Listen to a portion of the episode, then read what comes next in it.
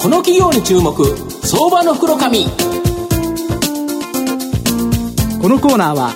ワンストップで情報システムを支援するパシフィックネットの提供を SBI 証券の政策協力でお送りします。ここからは相場の福の神 SBI 証券投資調査部シニアマーケットアナリスト藤本信之さんと一緒にお送りしてまいります。藤本さんこんにちは。毎度相場の福の神こと藤本でございます。あの阪神ちょっといまいち調子悪くなっちゃってまあ、再開発の中日にですね、えー、まさか負け越すとはという形なんですが、まあ、元気に今日行きたいなと思うんですが、はい、えー、今日はですね、東証一部上場、証券コード4763、クリークリバー社長、えー、社長、えー、クリークリバー、クリークリバー社、えー、代表取締役社長の井川幸宏さんにお越しいただいてます。井川さん、よろしくお願いします。よろしくお願いします。よろしくお願いします。クリークリバー社は、えー、東証一部上場で株価が今995円、売買単位が100株ですから、まあ、約10万円で買えるという形になります。え東京都千代田区麹町にですね、本社がございまして、クリエイティブ、医療、IT、放送、会計、出版、えー、建築、ファッション、食、研究の10分野でですね、活躍するプロフェッショナル、約17万人を組織化し、1万5000社のクライアントに対してですね、コンテンツ開発、えー、制作請負、派遣紹介、えー、教育などのですね、ビジネスを行っている企業という形になります。特にテレビ、ゲーム、ウェブなどにですね、強みを持ってまして、まあ、プロフェッショナルに対して、えっ、ー、と、知的財産の収益界拡大を図るライツマネージメント、また、えー、仕事を提供するエージェンシー派遣紹介、で、えっ、ー、と、プロジェクトを蘇生することによって仕事の機会を提供するプロデュース、まあ、請負アウトソーシング、この3つの事業をですね、柱としているという企業になります。まあ、このほか、プロフェッショナルの価値向上を目的とした教育事業にも取り組んでおられます。さまざまな分野のプロフェッショナルを組織化している、まあ、全く新しい形の企業という形になります。あの社長、あの、御社は、本当にプロフェッショナル17万人を組織化してですね、1万5000社のクライアントに対して、まあ、様々なビジネスを行っているとい。う形だと思うんですが、はい、具体的にはですね、どのようにですね、プロフェッショナルを組織化して、まあ、ビジネスを行っているんですかね？えー、まあ、あの、プロの人たちっていうのは、本当にあの、自分の専門性というか、はいまあそこを追求する探求心がすごく旺盛な人たちが非常に多いんですね。そうですね。はい、で、まあそういった人たちが、うん、じゃあ事業として、はい、あるいはその自分のやってることの価値として、はい、まあどこまでまあ、実際その事業として取り組むかっていったところに関しては、やっぱりその研究とかあるいは開発とかちょっと違ったやっぱり能力が必要ですので,、で我々はそういう人たちとタッグを組みながら、そういう人たちの持ってるアイデアとか、あるいはそういった人たちの持ってる、はい、力っていうのをいかにこの企業とか、あるいは価値として結びつけていくかっていうところの動きを、まあ、当社がやってるっていう感じですね、うん、なるほど、もともとあれですね、社長はプロのあのフリーランスのディレクターからスタートして、はいね、やはりそういうフリーランスの方の、はい、気持ちが分かって、ね、実際にその方がなかなかマネタイズというのはなかなか難しいというところでい。うと、やはり御社というところが組織化してあげて、やはりそういうフリーランスの本当のプロいいプロフェッショナルの方にきちんとした対価を払えるそうですね。あのまあプロの場合、まあ、僕の場合はそのディレクターといってその企画から入っていって、ずっとやっていったんですけど、うん、でも演出力は非常にありながらですね、うん、でもやっぱり営業的なセンスというのはどうしてもフリーランスの場合必要ですので、ね、まあ、その両立ができないとなかなかその世の中で、まあ、飯を食っていけないというかですね、価値を上げられないんですなるほど。ですから非常にこう高いレベルの持った演出家の人たちを、じゃあいかに我々がそのテレビ局とかにこうプレゼンテーションして、あるいは企画をまとめて、はい、提案できるかというところですかね、はい、この2つの、えー、両輪があってこそ初めて、あのウィンウィンの関係になれるというまあ、企業側もいいフリーランスのあのプロフェッショナルの方を使えるし、はい、まあえー、プロフェッショナルの方もいいという形になる、ということですよね。あと、先日ですね、御社に伺った際に、まあ、VR コンテンツを見せていただきですね、はい、まあ、非常に興味深かったという形なんですけど、まあ、株式市場でもこの VR 仮想現実、AR 拡張現実というのは今後の大きな投資テーマになってるんですが、うん、御社の VR 関連ビジネスの、まあ、現状とですね、今後の見通しについて教えていただきたいんですが、はい。まあ、VR はですねうちはあの結構複数もかなり前からですね、はい、これがそのマーケットにどうやって使われるようになるだろうなっていうことの、うん、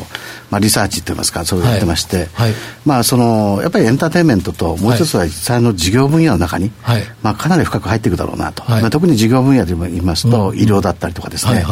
あるいは建築だったりとか、あるいはその教育産業だったりとか、うん、もう当たり前のように多分その時代が来るだろうなってことは予見してました、うん。うん、で一方クリエイティブのクリエイティブの方もですね、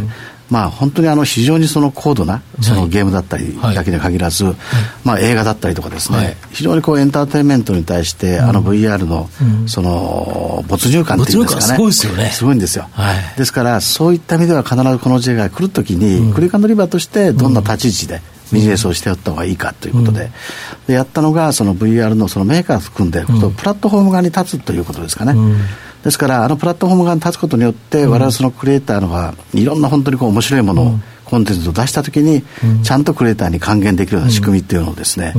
えー、指導を取りながら、うん、えー、計画できるといいますか、うん、設計できるといいますか、うん、まあ、そこを、まあ、こだわってスタートしたということですね、なるほど、中国のこのアイデア連鎖との提携を行って、はい、実際にあれ、使いやすいですよね、線もついてないし。もともとですね、その今、中国のこの創業者である宋さんという方っていうのは、グーグルレンズの開発の第一人者だったんですね。はいはい、そうなんですか、えー、ですからあの非常に装装着感だったりとか、うん、あるいはその w i f i でどうやってその画像をあれするかとかですね、うん、あるいはストレスケースといって、はい、振り向いた時に本当にその、はいはい、えー、なんかちょっと違和感があるとですね、うん、あのおかしくなる、はい、はい、ですからそういったことはかなりこだわってやってまして、まあ、非常にそれからえーまあ、一番面白いのはやっぱりコードレスということですかね、うん、ですから、まあ、そうですよね、もう本当に簡単に作れますよね。そうなんです。であと自動焦点になったりとかしてますので、はい。はい、まあ、かなりそういったところっていうのは、うん、そのかつてのね、その技術が生かされている分野だなっていう感じはすごくしました、でそれのコンテンツ、プラットフォームまでやってるから、そうですね、結局、またそこに使うプロフェッショナルも御社は持ってるし、はいね、もうありとあらゆるものをやっぱ VR にこれ一つあのそうですね、で出していくという形になす、ね、ですから我々展開している分野っていうのは結構医療分野から建築分野、うん、いろんな分野があるんですけど、うん、まあそこにあの機会をやっぱりこう持ってデモンストレーションすると非常に皆さん興味を持つんですね、うん、なるほど。ですからそのエンターテインメントだけじゃなくてやっぱりそういった企業とかあるいは産業の非常にこう深い分野の中にね、あの VR がまた浸透していってそれが AR、MR とかいうふうに進化していくだろうなという、そこの入り口のところをしっかりと我々としてはポジションを築き築きたかったということですかね。なるほどあと3つ目の質問なんですけど、4月12日にですね、知的財産エージェンシー、北韓的にスタート、第1弾として明治大学が決定というですね、プレスリリースが御社からなされてるんですけど、はい、この内容と今後、ちょっと教えていただきたいんですか？はい、まあ、これもあのかなり前からですね、我々の方としてはですね、やっぱりその日本の大学、特に大学のその教授とかですね、うん、まあ、非常に真面目な方が非常に多いんですね。まあ、そうですね。で、年間でいうと約9000ぐらいの特許がですね、大学の方から、はい、出されてたりとかしてまして、でそれがじゃあ実際その研究費用とかですね、うん、じゃあ商品化になると本当にごく一部わずかなんですよ、はい。はい、ところがやっぱりこれをですね、うん、本当にこう噛み砕いて、はい、えー、企業の特にその中小零細中堅どころのですね、うん、工作機を持ってる、まあ、あの経営者の人にご説明するとですね、あこれ面白いねっていうこの意見っていうのがあるんですよね。ですからそういったその大学の持ってる、あるいは先生方がやってることを単に発表するだけですと、なかなかですね解読するのが難しいと、まあ論文ちょっと読むの大変ですからね。ですからごく一部の大企業の R&D のねこうセクションのところは必ずウォッチはできるんですけど、でもそれ以外のところが圧倒的に多いわけですから、そこを我々がいかに噛み砕いて、まあ、人工知能とかですね、そういったソフトウェア使いながら噛み砕いて、で世の中のトレンドにあって、そして、えー、その工作機を持ってる企業さんが自分たちはこんなこと作れるよってあったらですね、あじゃあこの時代を使ったらこんなことが我々チャレンジできるんじゃないかっていうところをですね、えー、こうなんて言いますかねこうリサーチできるもっと手軽にリサーチできるようなことをやることによって、えー、中小企業の人たちも新しい商品商材を生み出す可能性も出てきますし、あるいは先生にとってみたら研究費だったりとか、あるいはパテントマネタイズできるということですよね。まあ、それがもっと日本だけじゃなくて英語圏とかですねグローバルにつながっていくことによって、えー、それを本当にこう研究している先生方にとってみたら、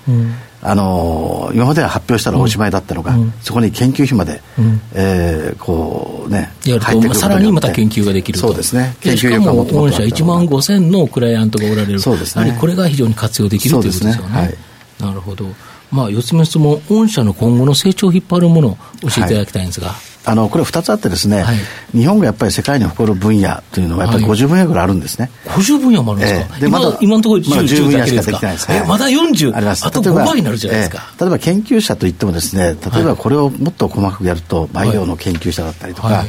えー、あるいはエネルギーの研究者だったりとか、はい、えー、あるいはそのロボットの研究者とかですね、はい。まあ、そういったところがまだざっくりしかできてないんですね。で、そこを本当に個別でちゃんときちっとやっていってですね、えー、その50分野、このエージェンシーのビジネスを作っていくノウハウっていうのは、われわれこの10分野っていうのはほとん。ど、あの成功してますし、はい、あの失敗してませんので、はい、その流れの中で50分野作っていくと、はい、でその一方で、この50分野で今度は、はい、えー、深く底上げできるようなこれ、商材ですね、例えば VR もそうですし、あるいはロボットなんかも、あの全ての分野実は通用していくんですね、それから分析の、あのビッグデータの解析とか、解析ですよね、そうですね、これも全ての分野でやっぱり精通していくわけですね。であとはその世界中の、うん、えプロフェッサーをつなぐこのネットワークのシステムとか、はい。はい、まあ、これも今アメリカの方で、えスタートしたんですけど、はい、まあ、そういったその50分野を徹底してこの、プロの人たちのパートナーとしていくビジネスモデルと、うん、もう一つはそういったあの分野あるいはそういったところのプロフェッサーの人たちの底上げをできる材料、そこを組み合わせていくことによって、持続的な成長がどんどんどんどん発揮できるという持続的というか、なんか急角度で上がっていくイメージが、どうしても今10個で50個で、しかもそれが深掘りして、VR だなんだかんだで大きくなっていくと、一つ一つが大きくなる上に数が増えていくというと、非常に楽しみですよね。ようやくそういったことが、まあこれあのうちがあの上場する前からずっと言ってたことなんですけど、それはようやくこう現実に。あのお話できるようになったちょうど時期になったということですかね。なるほど。はい、東野さんいかがですか？そうですね。あのまあ市場関係者、株式市場関係者としては、今やっぱり人材関連銘柄って非常に注目してるんですけれども、はい、あの御社の株価、はい、あのまだ安いですからね、あの今、ちょっと今日は1000円ちょっとね、回復してますけども、最近1000円割れまでちょっと調整がありましたが、はい、あの今の株価について、どう思われますか、はい、そうですね、まあ、これ、あの経営者にとってみたら、株価って、もうどんなに上がっても安い安いって思ってるわけで、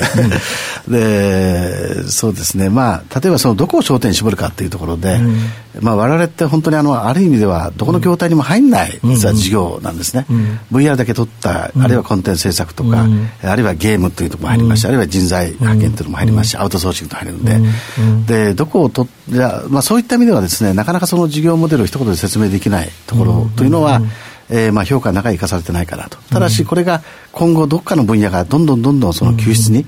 えー、成長した時時には、それがきちっとそのマーケットの中でも、えー、評価されるような、えー、時期は、まもなく来るんじゃないかなと思ってるんですけどね。そうするとやっぱり楽しみということですよね。ありがとうございます。なるほど。まあ、まとめさせていただきますとですね、やはり企業がですね、新しい価値を創造するにはですね、本当にやはり、あの、付加価値を生み出してくれるプロフェッショナル、えー、プロフェッショナルの力が必要と。そうしたら、その力をですね、やはり、えっ、ー、と、アテンドしてくれるっていうか、まあ、連れてきてくれるのが、やっぱり、クリックリバー社、御社ということだと思います。で、この様々な分野の17万人のプロフェッショナル、これを組織化して、まあ、今後ですね、僕は大きな成長が期待できると思いますし、また、この VR 仮想現実や知的財産権などのですね、新たなビジネス領域に果敢に進出していく、まあ、クリークリバー社は今後大きな成長が期待できると思います。今日は証券コード4763クリークリバー社代表取締役社長井川幸宏さんにお越しいただきました。井川さん、どうもありがとうございました。藤本さん、今日もありがとうございました。どうもありがとうございました。IT の効果的な活用は企業の生命線。証券コード3021東証2部上場パシフィックネットは IT 機器の導入、運用、セキュリティ、そして処分に至るまでワンストップで企業の情報システムを支援する IT 資産活用のオンリーワン企業です。